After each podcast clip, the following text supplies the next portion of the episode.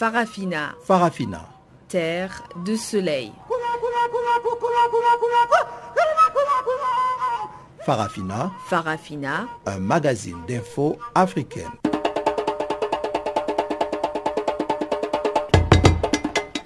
Présentation Pamela Koumba. Bonjour et merci d'honorer ce rendez-vous avec Farafina. Nous émettons sur 15 235 kHz, bande des 19 mètres depuis nos studios à Johannesburg. Déborah Boussouéo assure la mise en onde de cette édition dont voici les titres.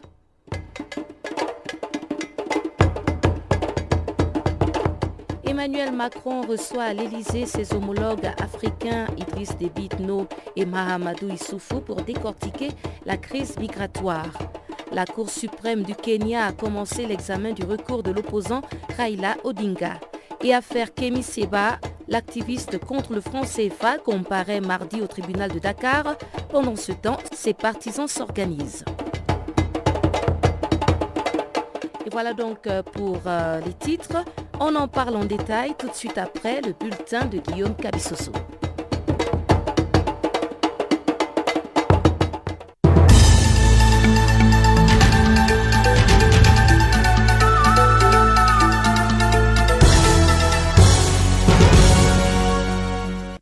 Chers auditeurs de Canal Afrique, bonjour à tous. Ouverture ce lundi à Paris en France d'un mini-sommet sur la crise migratoire afin de faire le point et d'harmoniser les positions sur ces dossiers souvent source de tensions. Sont présents à Paris, aux côtés du président français Emmanuel Macron, ses homologues africains, tchadiens et nigériens, Idriss Déby Itno et Mahamadou Issoufou, ainsi que les chefs du gouvernement d'entente nationale libyen, Fayez al sarraj, dont les pays sont au cœur des transits des migrants d'Afrique et du Moyen-Orient vers les côtes européennes. Pour l'Europe sont présents la chancelière allemande Angela Merkel, les chefs de gouvernement italien et espagnol Paolo Gentiloni et Mariano Rajoy, ainsi que la chef de la diplomatie européenne Federica Mogherini. Une rencontre qui vise à réaffirmer le soutien de l'Europe au Tchad, au Niger et à la Libye pour le contrôle et la gestion maîtrisée des flux migratoires selon la présidence française. Pour rappel, les Européens ont lancé depuis plusieurs années des programmes d'aide dans les pays africains et conclu des accords parfois controversés comme avec la Turquie pour couper les routes de l'immigration illégale. En 2015, lors du sommet sur la migration à la Valette, l'Union européenne avait déjà mis sur la table 1,8 milliard d'euros. Les procès conjoints de l'ex-président ivoirien Laurent Gbagbo et de son ex-ministre de la Jeunesse Charles Blé Goudé a repris ce lundi devant la Cour pénale internationale après plus d'un mois d'interruption. Le 19 juillet dernier, la Chambre d'appel de la juridiction internationale avait prononcé le maintien de l'ex-chef d'État ivoirien en prison, invitant la Chambre de première instance à réexaminer son refus de lui accorder une libération provisoire. En mars dernier, en effet, pour la énième demande de liberté provisoire introduite en faveur de leurs clients, les avocats de Laurent Gbagbo avaient été déboutés pour la 11e fois par la majorité des juges chargés de statuer en première instance. Laurent Gbagbo est détenu au pénitencier de La Haye depuis novembre 2011, alors que son codétenu et ex-ministre de la Jeunesse, Charles Blé Goudé, y est détenu depuis mars 2014. Les deux hommes sont poursuivis pour 4 chefs de crimes contre l'humanité commis pendant la crise post-électorale ivoirienne de décembre 2010 à avril 2011. Au Cameroun, au moins 400 gendarmes et policiers supplémentaires seront déployés dans les régions du nord-ouest et du sud-ouest, partie anglophone, pour la rentrée scolaire 2017-2018. L'objectif est de renforcer la sécurité autour des établissements scolaires dans la partie anglophone du pays en proie aux revendications corporatistes qui ont débouché sur des exigences sociopolitiques.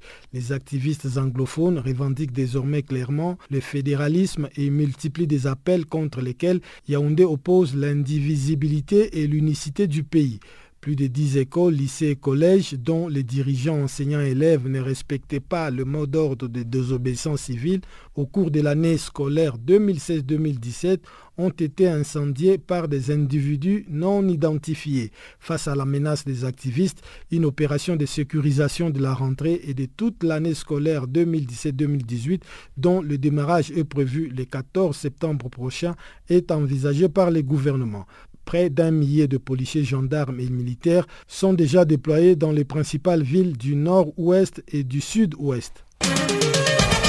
Crise en Libye, le président soudanais Omar El-Béchir a affirmé dimanche que la crise politique en Libye voisine affectait son pays, le Soudan, puisque les trafiquants d'êtres humains utilisent son territoire pour commettre des actes criminels.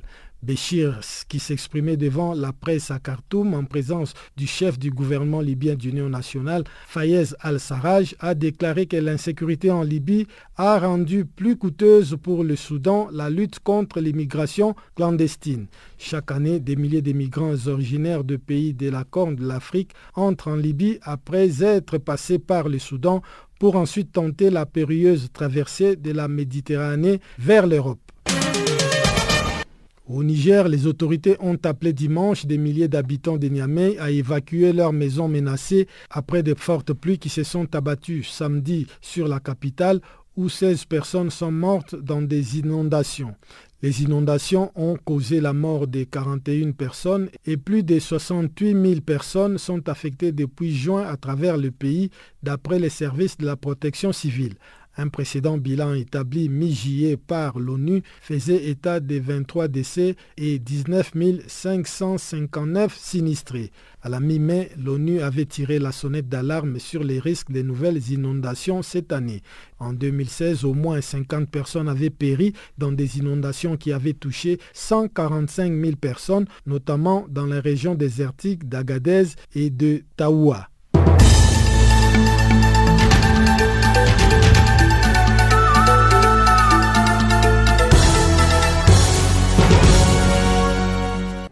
Rebonjour à tous, la partie magazine de ce journal commence à Paris. Le président français Emmanuel Macron a reçu ce lundi à l'Élysée ses homologues africains et européens dans le cadre d'un mini-sommet sur la migration.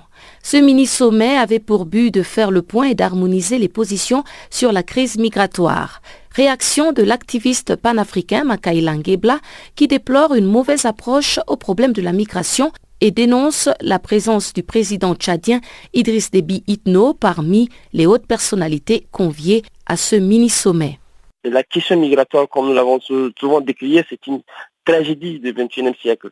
Les Occidentaux, notamment les Français, se sont aveuglés en organisant des sommets à Paris, en organisant des sommets à Bruxelles, en organisant un peu partout des sommets pour trouver des réponses à cette question migratoire. Or, la seule réponse pour nous, c'est la démocratie, l'état des droits, la justice sociale, le développement et surtout le développement à travers l'aide publique au développement. L'aide publique au développement devait être orientée et devait être beaucoup plus tôt effectivement, surveillée par les Européens qui donnent. Or, aujourd'hui, les Européens ont occulté les questions liées notamment à la démocratie dans nos pays africains parce que pour eux, la démocratie à l'africaine, ça ne les intéresse pas. Il faut que les Africains acceptent les choses. Or, ces mêmes dictateurs sont devenus aujourd'hui les partenaires, les privilégier les interlocuteurs des Européens. Par contre, si vous prenez le cas de l'Érythrée, si vous prenez le cas du Tchad, si vous prenez le cas du Soudan, c'est toujours le même régime qui ont fait 20 ans, 30 ans, 40 ans, et c'est le même régime qui ont fait dilapider les ressources du pays, qui n'ont pas créé des emplois pour les jeunes.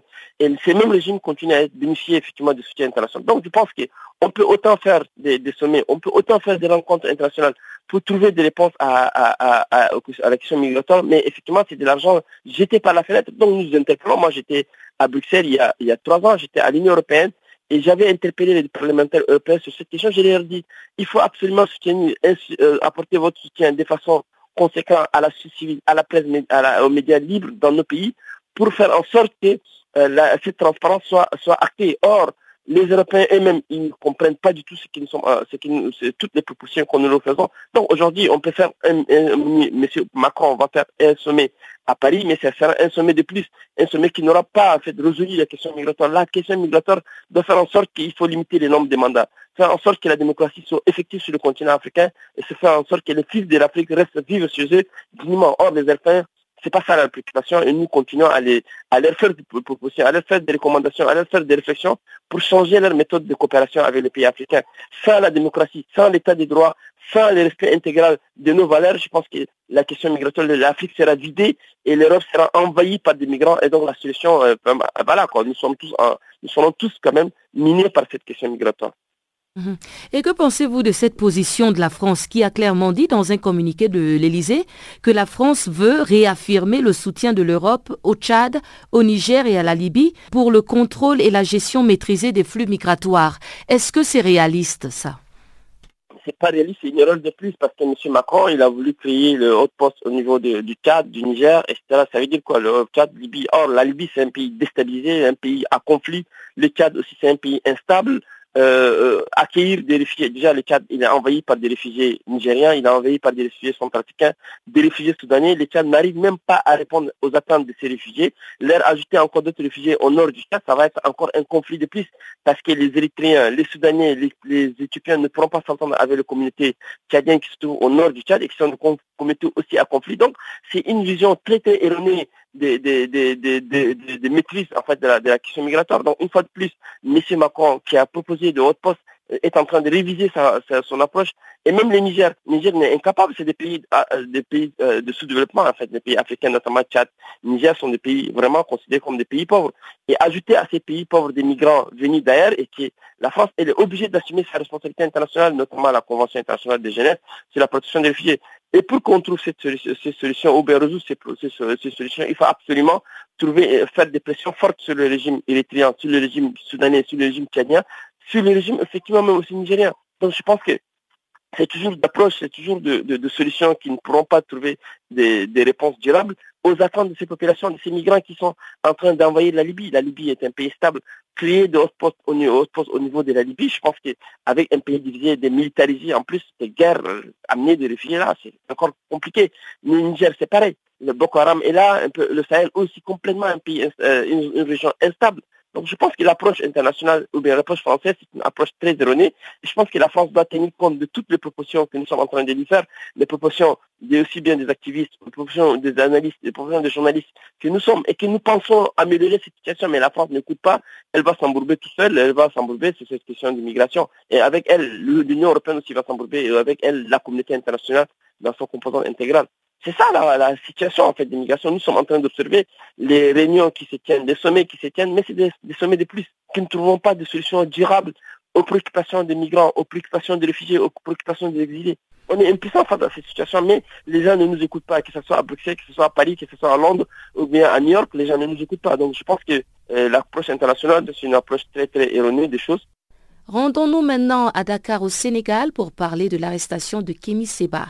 Son procès est prévu mardi 29 et ses partisans ont tenu une conférence de presse ce lundi à Dakar pour maximiser sur la mobilisation des jeunes panafricanistes.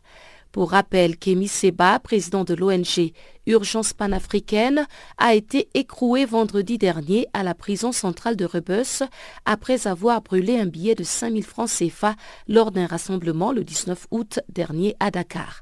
Bailoba, un jeune panafricaniste, a qualifié cet acte de symbole d'une détermination contre le néocolonialisme. Pour moi, en tant que jeune panafricaniste et militant panafricaniste, le plus important pour moi, c'est le combat que mène Kemi Seba contre l'impérialisme, contre toutes les formes d'oppression que subissent les pays africains.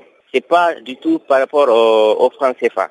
Le franc CFA, nous savons tous que nous n'avons pas besoin parce que c'est une monnaie coloniale. Donc, si Kemi Seba a brûlé une monnaie et qu'il se trouve qu'au niveau de la banque de la BCAO, c'est un délit qui doit être puni, ce n'est pas ce qui est important pour nous. Ce qui est important pour nous, c'est que Kemi Seba a posé un acte qui prouve une fois encore que l'ensemble des citoyens africains engagés et surtout la jeunesse africaine de nos jours est déterminée à se battre pour prouver au monde entier que nous en avons marre de ce néolibéralisme, de ce néocolonialisme et de toutes les formes d'oppression que vivent les citoyens africains, qui les empêchent de se développer et surtout de vivre dans la dignité et la souveraineté.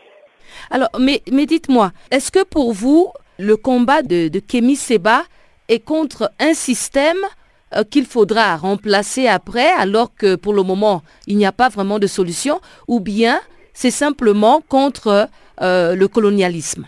Le combat de Kemi Seba est noble. Pourquoi? Parce que aujourd'hui, si vous regardez tous les textes, que ce soit l'Union africaine, la CEDEAO, il y a tous les textes qui disent qu'il y a des pistes de solutions pour sortir du franc CFA, ou bien qui proposent des beaux textes, des résolutions qui nous permettent d'être souverains, de se développer. Mais si vous voyez l'application, c'est tout le contraire. Donc c'est une manque de volonté à la fois politique par nos dirigeants, mais également c'est le fait qu'il y a toujours les lobbies, les lobbies et la mafia française qui étaient là au temps du colon. C'est les formes qui ont changé, c'est pas le système. Donc je pense qu'il faut continuer de se battre contre ce système-là. Et c'est pourquoi Kemi donne son sang, donne tout ce qu'il a et mobilise tous les citoyens conscients, comme nous les jeunes panafricanistes, pour se battre contre ce système. Et je pense qu'il est très important que les jeunes Africains prennent conscience qu'ils doivent prendre leur destin en main.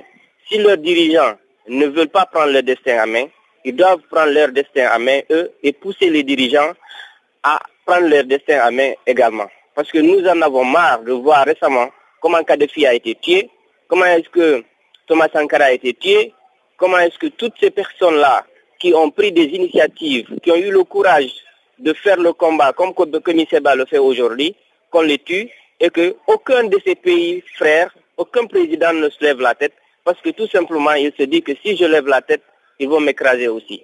Donc on peut écraser individuellement ces présidents-là, mais on ne peut pas écraser toute la jeunesse africaine.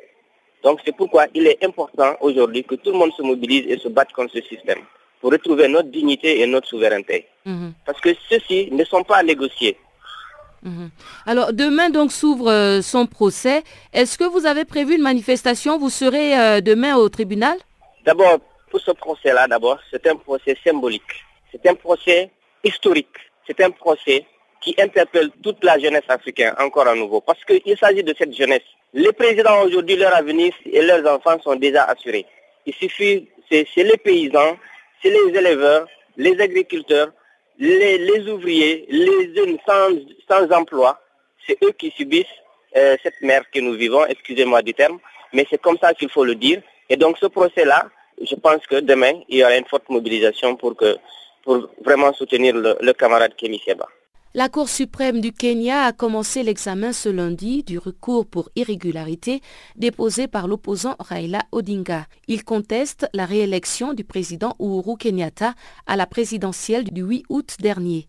Une élection présidentielle marquée par de graves violations des droits de l'homme, selon l'ONG Human Rights Watch, qui a accusé ce lundi la police d'avoir eu recours à un usage excessif de la force contre des partisans de l'opposition. Voici le compte-rendu de Guillaume Kabisoso. L'opposition kenyane, qui estime que l'élection a été entachée de nombreuses fraudes, avait saisi la Cour suprême le 18 août dernier. L'instance composée de 7 juges dispose de 14 jours à compter de cette date, soit jusqu'au vendredi 1er septembre pour rendre son avis qui est définitif. Après une semaine consacrée au dépôt par écrit des arguments de la coalition de l'opposition NASA et des contre-arguments de la commission électorale, la Cour suprême devrait examiner les recours sur les fonds. La matinée a commencé avec l'autorisation accordée à l'opposition par la Cour d'accéder à tout le serveur du système électoral de l'IBEC. C'est par feu les données GPS des kits de collecte et transmission des résultats ainsi que les copies originales des procès verbaux du scrutin.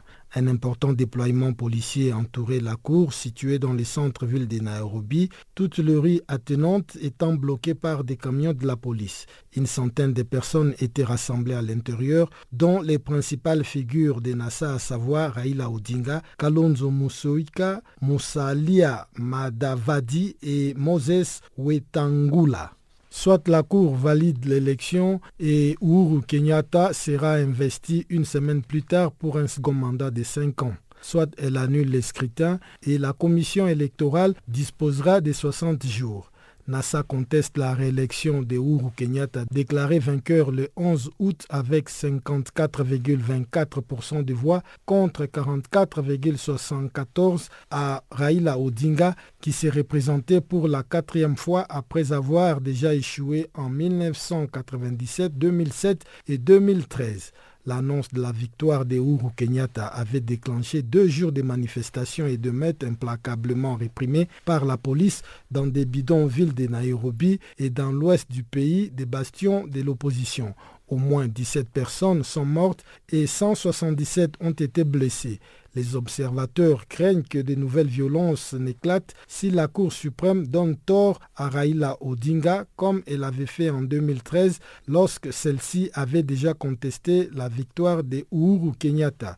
Pour l'opposition, le scrutin présidentiel a été si mal conduit et entaché de tellement d'irrégularités qu'il importe peu de savoir qui a gagné ou qui a été déclaré vainqueur. Elle considère que les résultats transmis via les systèmes électroniques de l'IEBC diffèrent de manière substantielle de ceux provenant des procès-verbaux issus des bureaux de vote et des circonscriptions, le seul à faire foi. Pendant ce temps, dans un rapport publié lundi, l'ONG Human Rights Watch accuse la police d'avoir recouru à un usage excessif de la force contre des partisans de l'opposition lors des manifestations qui ont suivi la publication des résultats de la présidentielle du 11 août dernier. L'organisation dit craindre un bilan encore plus élevé après la découverte de corps de 4 personnes tuées par balle dimanche dans les comtés de Kisumu. Réunion de crise ce lundi à Libreville, la capitale gabonaise, dans l'une des cellules de la jeunesse favorable à Jean Ping.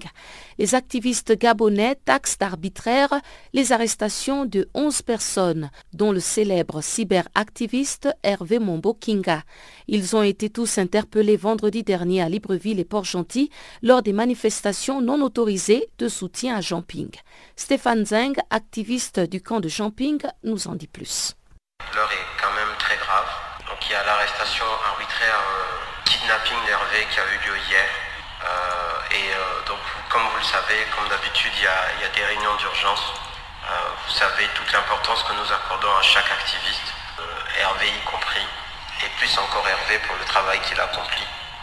Mais chaque activiste, je dis bien chaque activiste. Ces personnes n'ont rien fait de mal, je ne vais pas revenir là-dessus.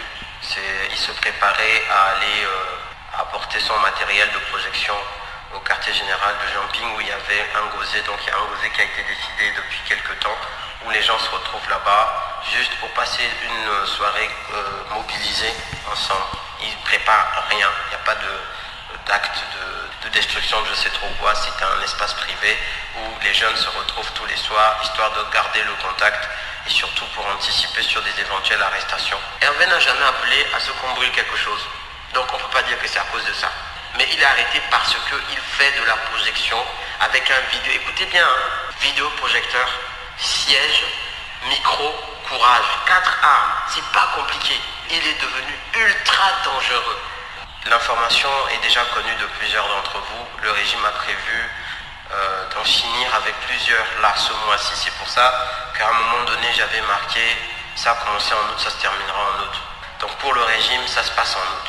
En plus, il y a eu le discours de Jean Ping en août, il y a la commémoration en août, il y a les 1 an en août, et puis ça fera 1 an que le Gabon est paralysé.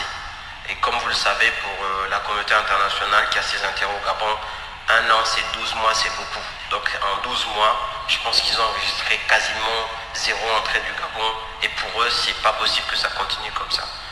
Donc quand j'avais mis cette info, c'était pour dire que août, c'est un mois très stratégique.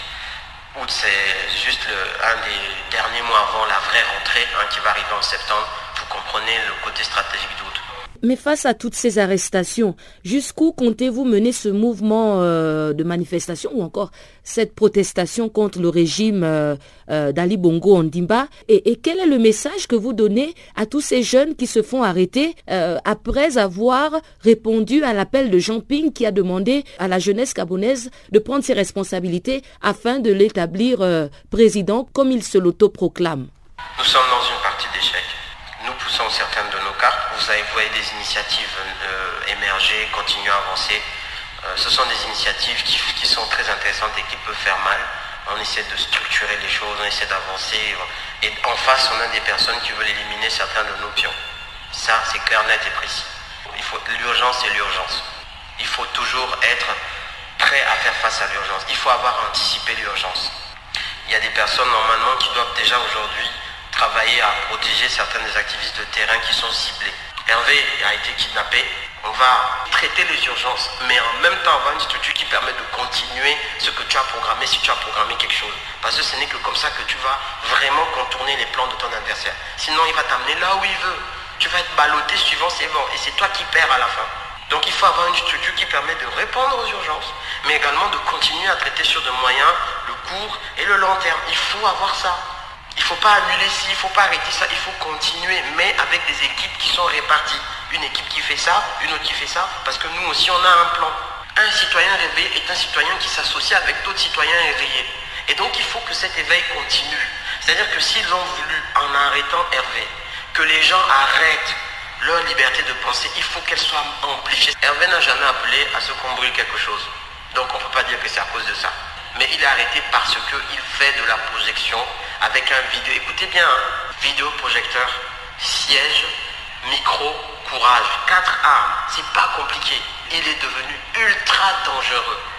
En Angola, les principaux partis d'opposition, tout comme la société civile, contestent les résultats délivrés par la Commission nationale électorale indépendante après les élections générales de mercredi dernier. Ils contestent non seulement les résultats des suffrages exprimés, mais aussi la validité du dépouillement et la compilation des votes. Chanceline Louraquois nous en parle dans ce compte rendu.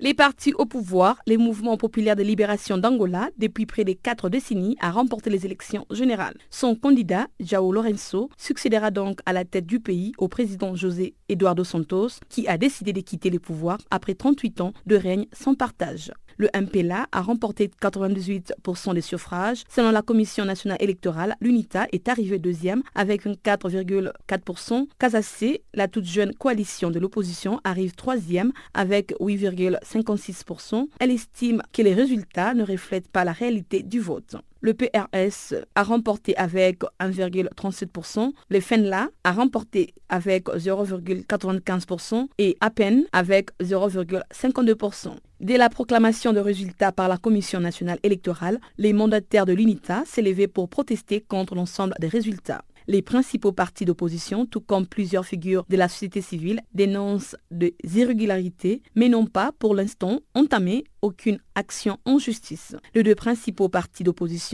UNITA et Casacé, affirment détenir des chiffres différents. Les partis du Coq Noir promet de révéler le sien ce lundi. Le président de l'UNITA, Isaiah Samakouva, s'est exprimé le samedi lors d'une conférence de presse à Luanda. Le pays n'a pas encore de président élu ni de députés élus. Nous devons tous rester sereins et continuer de surveiller ce que nous payons pour nous servir dans la conduite du processus électoral, a-t-il déclaré. S'exprimant le samedi, Julia Ferreira, porte-parole de la Commission électorale, a souligné qu'il y a des informations non véridiques, des informations, disons-les, infondées, qui circulent à plusieurs niveaux. Ces informations tendent à déformer la réalité et visent à remettre en cause les bons déroulements du processus électoral et les données officielles du scrutin. Selon le résultat de la Commission nationale électorale, les partis au pouvoir l'emportent dans toutes les provinces, même si leurs scores sont moins importants qu'en 2012 dans plusieurs régions, dont celle de la capitale. À noter également une hausse de la participation de 8 à 9 points, 76,83%, ce qui a étonné plus d'un observateur, étant donné qu'à Luanda, notamment, les bureaux de vote sont apparus vides pendant le scrutin. De nombreux électeurs ont également été refoulés devant leur centre de vote et forcés de déposer leur bulletin dans des bureaux situés à 10, 20 ou 30 km. Et puis le Sénared demande aux réfugiés burundais de ne pas rentrer au pays tant que les conditions sécuritaires ne sont pas garanties. Ce message intervient après la publication vendredi dernier du rapport de l'ACAT, l'Action des chrétiens pour l'abolition de la torture. L'organisation internationale a rapporté que les réfugiés burundais sont forcés de regagner leur pays d'origine. Abdoul Nzeimana du bureau exécutif du Sénared se prononce sur ce rapport. Franchement, c'est un sentiment de désolation parce que, comme vous le savez, les réfugiés sont protégés par la Convention de Genève. Et la personne qui fuit son pays connaît la raison pourquoi elle a fui son pays. Et ce n'est pas au pays d'accueil qui n'a que le droit de l'accueillir, de le pousser à rentrer. Et parce que normalement, on dit que, toujours dans la Convention de Genève, que le rapatriement doit être volontaire. Mais qu'est-ce qu'on observe aujourd'hui? On observe que le gouvernement burundais a, dans des manœuvres fallacieuses avec certaines autorités, pour ne pas dire le gouvernement tanzanien, sont dans une démarche de faire rentrer les réfugiés burundais par force. Ce n'est pas résoudre la crise, parce que ces gens-là sont partis parce qu'il y a une grave crise politico-sécuritaire au Burundi. Il y a les Imbonerakure qui les ont persécutés, qui les ont tués, qui les ont pourchassés. C'est pour cette raison-là qu'ils sont partis. Et aujourd'hui, si vous lisez tous les rapports qui tombent à travers le monde sur le Burundi, vous allez voir que les Imbonerakure sont toujours actifs et continuent toujours à traquer les gens et toute voix dissonante qui se trouve sur le territoire burundais. Alors, pourquoi on se pose la question, pourquoi aujourd'hui certaines autorités du gouvernement tanzanien se permettent de faire pression sur les réfugiés burundais pour qu'ils rentrent au Burundi pendant que la situation n'est pas encore rétablie. Pendant même que nous sommes dans un processus dont la facilitation est assurée par la Tanzanie, tendant à rétablir une situation normale, donc à trouver un accord qui ferait à ce que ces réfugiés puissent rentrer normalement, paisiblement dans leur pays, après démantèlement de la milice Imbonera dans le système de sécurité. Mais est-ce que vous pensez que le gouvernement de Bujumbura va écouter la voix de la société civile et vous aussi les opposants exilés qui demandent à ce qu'ils arrêtent de forcer les exilés à rentrer?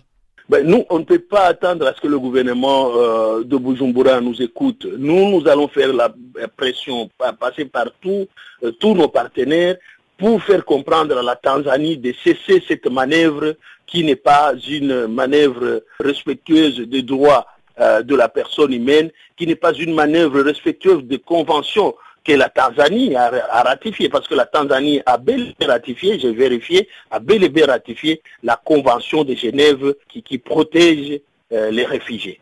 Il y a un activiste qui a été arrêté depuis quand même, je pense ça va faire près de 3 mois, Germain Rukuki.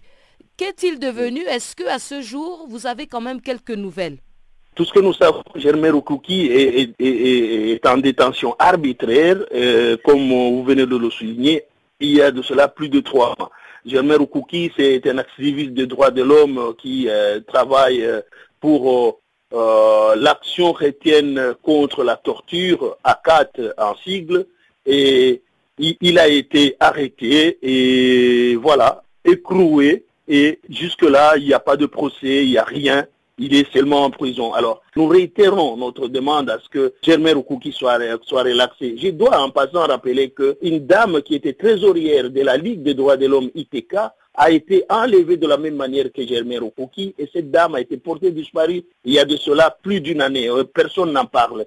Et donc, elle a été assassinée, voilà, par les services des renseignements et les services de police burundais. Donc, pour éviter à Germain Rukuki le même sort que cette dame, la trésorière de la Ligue ITK, nous demandons à tous les intervenants en matière des droits de l'homme, à tous les partenaires du Burundi, de continuer à faire pression, comme vient de le faire les 4 représentants des Nations Unies au Burundi, pour exiger la libération immédiate et sans condition de Germain Rukuki. Et quel est le message que vous lancez à l'endroit de tous ces Burundais réfugiés qui sont forcés de rentrer? Alors moi, je veux leur dire tout simplement de ne pas accepter cette pression-là des gens qui travaillent en coulisses avec le gouvernement du Burundi. Parce que comment voulez-vous que pendant que les Imbonerakure continuent à persécuter les gens, continuent à tuer les gens, les rapports sont là et d'autres personnes par ailleurs continuent à arriver en Tanzanie pour demander asile, comment voulez-vous que les réfugiés burundais puissent rentrer au Burundi? Le message à ces réfugiés, je dis ceci, qu'ils attendent que le processus en cours en vue du retour à la paix au Burundi puisse aboutir et on va préparer le gouvernement du Burundi, les autres partenaires et la Tanzanie, les hommes de l'opposition que nous sommes, prépareront tous ensemble le terrain pour le retour de tous ces gens-là tranquillement dans leur domicile. Et sans plus tarder, passons maintenant à la deuxième partie de ce magazine des actualités avec Chanceline Louraquois qui nous présente le bulletin économique du jour.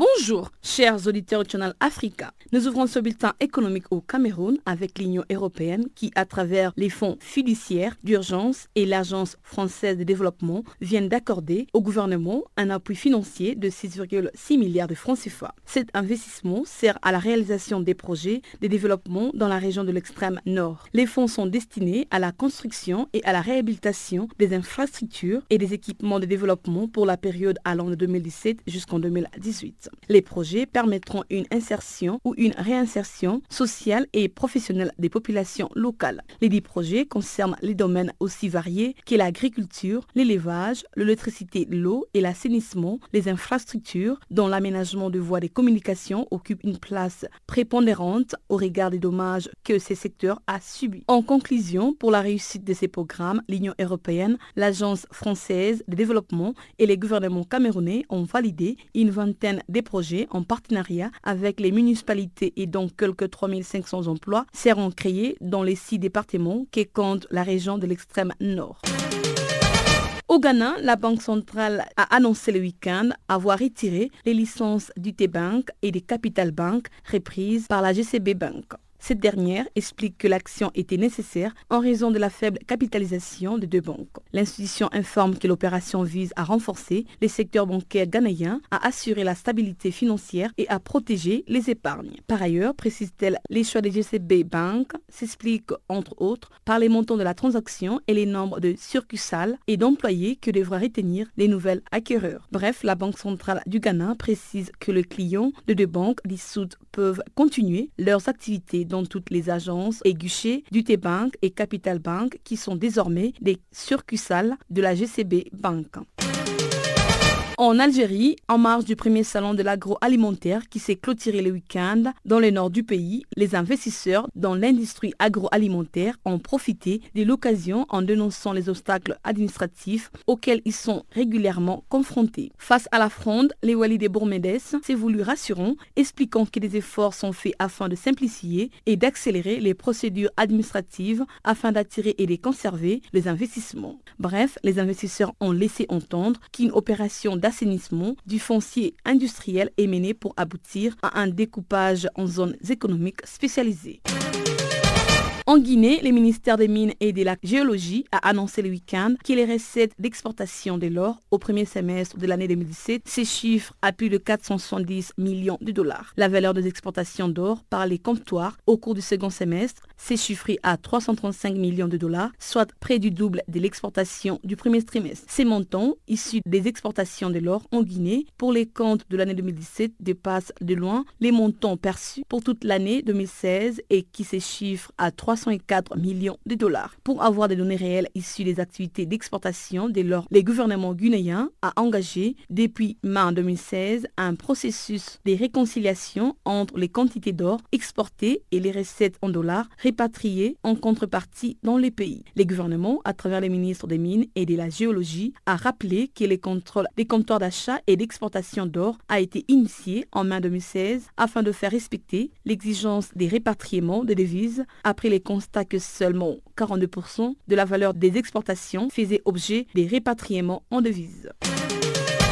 Bouclons ce bulletin en République démocratique du Congo. Le ministre d'État à la fonction publique, Michel Bongongo, a annoncé le week-end que les salaires des agents et fonctionnaires de l'État de toutes les provinces connaîtra une augmentation de 20 000 francs congolais. À ce sujet, Michel Bongongo a demandé à son homologue du budget de donner des instructions urgentes à ses services en vue de matérialiser cette décision du gouvernement et assurer ainsi la paix sociale au sein de l'administration publique. Rappelons qu'en juillet dernier, l'intersyndicale nationale de la fonction publique et les gouvernements avaient rédigé un protocole d'accord qui annonçait pour le mois d'août le réajustement des salaires au taux de 1450 francs congolais pour $1 américain.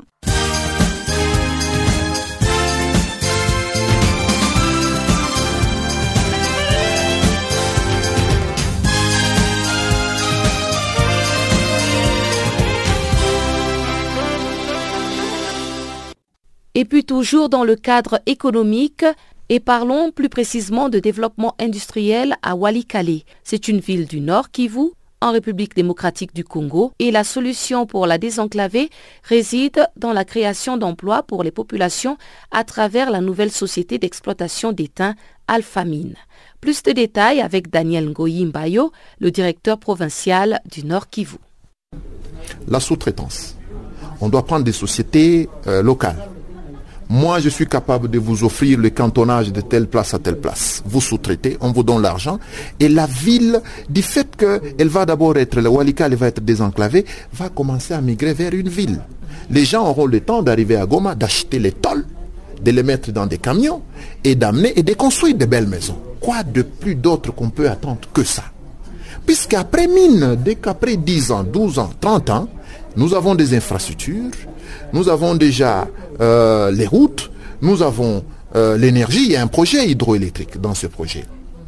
Alphamin peut partir tranquillement, mais nous avons la route, nous avons l'énergie, qu'est-ce qui nous reste pour nous développer? Nous mettrons des petites industries, transformation de l'huile de palme, une petite usine de savon, une petite de ceci, parce que je saurais en ce moment-là évacuer, prendre ça et venir vendre dans les centres-villes. Non, je crois qu'il faut qu'on s'appuie plus sur les effets collatéraux, être positif. Comme nous voulons maintenant avoir le positivisme comme un état d'esprit, vouloir accepter que les choses peuvent changer et avancer, je crois que les choses vont aller. La question des mineurs artisanaux a aussi été évoquée. Est-ce que vous pouvez revenir un peu sur les dispositions qui ont été prises afin que ces mineurs qui occupent actuellement le site d'Alphamin puissent être relocalisés et maintenir leur petit gagne-pain? Le premier défi, c'est la pauvreté que nous sommes censés combattre. C'est les emplois que nous sommes censés créer. Les créateurs artisanaux, certes, sont illégaux, mais par humanisme, ils ont des familles, ils travaillent pour nourrir leur famille. Le gouvernement a l'obligation de trouver des mesures palliatives. Ils sont certes sur le droit minier, le permis d'exploitation d'Alphamin, même pas le permis de recherche. Ils sont sur le permis d'exploitation. Et ils sont là où on est en train de construire une mine. Quand nous prenons les quelques centaines de creuseurs qui sont là, au regard des avantages que doivent nous produire la mine, il ne faudra pas dire qu'on va les sacrifier, non. Au nom des droits de l'homme, de l'humanisme, l'être coûte très cher. Et nous devons apprendre à respecter les droits de l'homme, mais dans la légalité, pas les droits du désordre. Ça, on n'en a pas besoin. Il ne faut pas confondre les droits de l'homme et les droits du désordre, non. Parce que chaque fois chez nous, quand on met de l'autre quelque part, on étrime les gens qui sont illégaux, on les déplace, on dit qu'il y a un problème des droits de l'homme. Non, il y a un droit du désordre et que nous sommes censés combattre. Madame, nous avons eu la chance de maîtriser la question avec son Excellence, Monsieur le Ministre Provincial de Mines, de cerner totalement bien la question. Quand vous prenez les exploitants artisanaux qui sont là-bas, ils sont enclavés. Ils prenaient les produits des Bissii, ils allaient les amener à Ndjingala. Ndjingala, c'est une ville qui est située à quelques... C'est une cité qui est à plus ou moins 36 km de là où est le site. Nous avons compris qu'il était question d'abord de stopper cet approvisionnement illicite parce que vous savez que, madame, nous sommes liés aux normes internationales. L'OCDE nous demande toujours de vérifier l'approvisionnement pour que nous puissions respecter toutes les règles liées à la traçabilité des minerais. Les 3T a des exigences. 1. L'origine. Une origine de minerais douteuse n'a pas droit d'être exportée.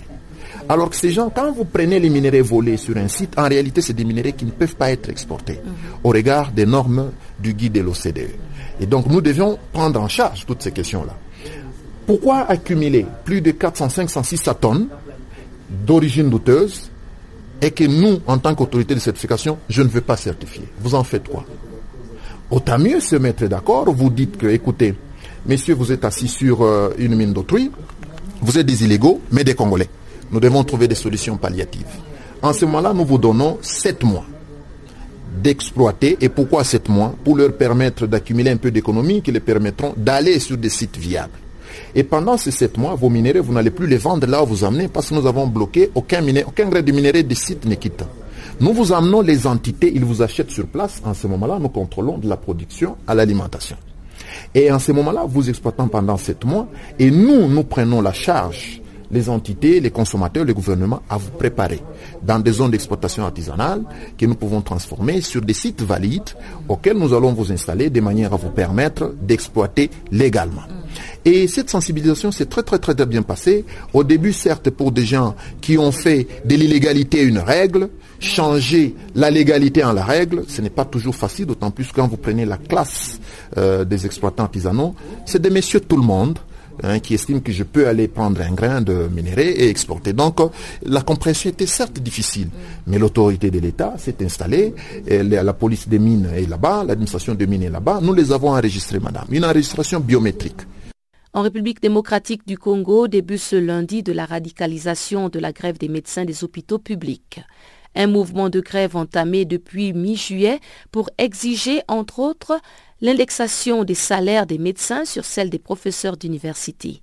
Le syndicat des médecins du Congo qualifie d'échec les négociations avec le gouvernement après que ce dernier ait échoué à respecter les accords entre les deux parties. Juvenal Mwanda, son secrétaire général, s'explique au micro de Guillaume Kabisoso. La première raison, c'est le fait que le gouvernement de la République a reçu les deux syndicats dans le cadre d'une commission ad hoc pour l'analyse du cahier des charges présenté par les deux syndicats de médecins. Et le rapport final de cette commission ad hoc a été présenté au premier chef du gouvernement qui a promis aux deux syndicats d'amener le rapport final et le projet du protocole d'accord au Conseil des ministres pour validation.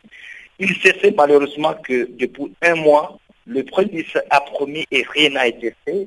Et le silence du chef du gouvernement pour nous constitue un échec de ces négociations. Et le médecin qui avait promis de faire la grève sous la forme radicale en cas d'échec des négociations n'ont fait que tirer les conséquences de cet échec et donc de ce silence du gouvernement de la République, qui pour nous constitue un déni dans la prise en charge des problèmes posés par les médecins. Et lorsque vous parlez de durcissement, qu'entendez-vous par là exactement? Au regard du fait que le gouvernement de la République est resté silencieux face aux trois problèmes principaux des médecins ont levé l'option de ne plus assurer les consultations externes, ni les urgences, et de ne prendre en charge que les malades déjà hospitalisés. Et une évaluation devra être faite au 1er septembre 2017, ou évaluation dans le cadre de laquelle il sera lever l'option soit de lever la grève, au cas où le gouvernement de la République rencontre les préoccupations des médecins par la signature d'un protocole d'accord, soit de durcir davantage ces mouvements de grève par l'abandon des médecins qui sont hospitalisés, qui pour les cas en l'espèce pourront avoir la latitude soit d'être transférés en d'autres formations médicales privées, soit être abandonnés auprès des médecins des mandataires de l'État, en l'occurrence le médecin directeur ou le médecin chef de département. Et cette radicalisation de votre grève concerne seulement la ville de Kinshasa ou c'est sur toute l'étendue de la République démocratique du Congo? Il s'agit d'une grève nationale et donc qui concerne toute l'étendue du territoire national. Et dans vos démarches pour avoir une réponse de la part du gouvernement, qu'est-ce que ce dernier vous a réservé comme réponse par rapport à vos revendications? Avant tout, j'aimerais préciser qu'il y a trois principales revendications des médecins. La première, c'est l'actualisation du taux de la rémunération en se référant à la base des références décidée par le gouvernement lui-même en 2004, qui est en fait la prime des fonctions académiques payées aux professeurs ordinaires pour les médecins les plus gradés. La deuxième revendication, c'est la paie des médecins non payés qui travaillent dans les services de l'État sans salaire ni prime. Et la troisième revendication, c'est la promotion en grade, car la dernière promotion en grade pour les médecins remonte à l'année 1993. Et de ces trois revendications principales, nous devons relever que le gouvernement avait accepté le principe de correction de l'injustice par rapport à la base de référence qu'il avait lui-même décidée en 2004. Mais il s'est fait que dans la concrétisation, aucun engagement formel n'a encore été pris par le gouvernement de la République dans le cadre du protocole d'accord devant être signé. De deux, en ce qui concerne les médecins non payés, on a demandé à ce qu'un signal fort soit donné à ces groupes de confrères qui travaillent sans salaire ni prime pour leur donner de l'espoir.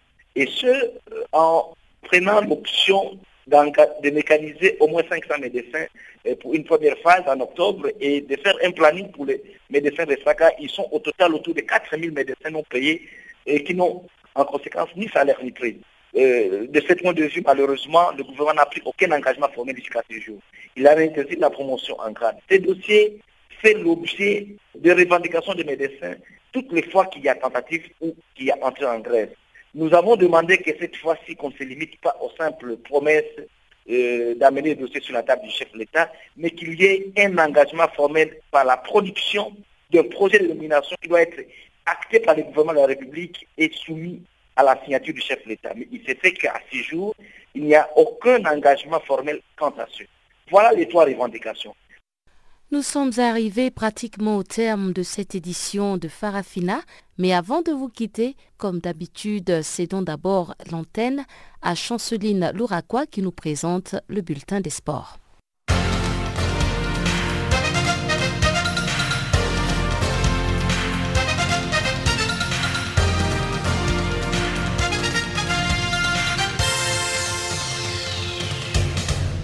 Bonjour, ce bulletin des sports commence avec le Nigeria qui vient de remporter leur troisième titre continental en basket féminine 2017 clôturé le dimanche au Mali. La finale de cette compétition a opposé le Sénégal au Nigeria. Dans la capitale malienne, les Lions se sont inclinés devant les Tigers sur le score de 65 à 48. Pour rappel, le Nigeria avait battu le Mali le samedi en demi-finale sur le score de 48 à 47. Au début de la compétition, les Lions de la Teranga avaient les faveurs de pronostics. Actuellement, le Sénégal reste quand même le pays les plus titrés de la discipline. Le Mali, pays organisateur, a pris la troisième place face au Mozambique, battu 75 à 52. Notons que les deux équipes finalistes représenteront l'Afrique à la Coupe du Monde 2018 en Espagne.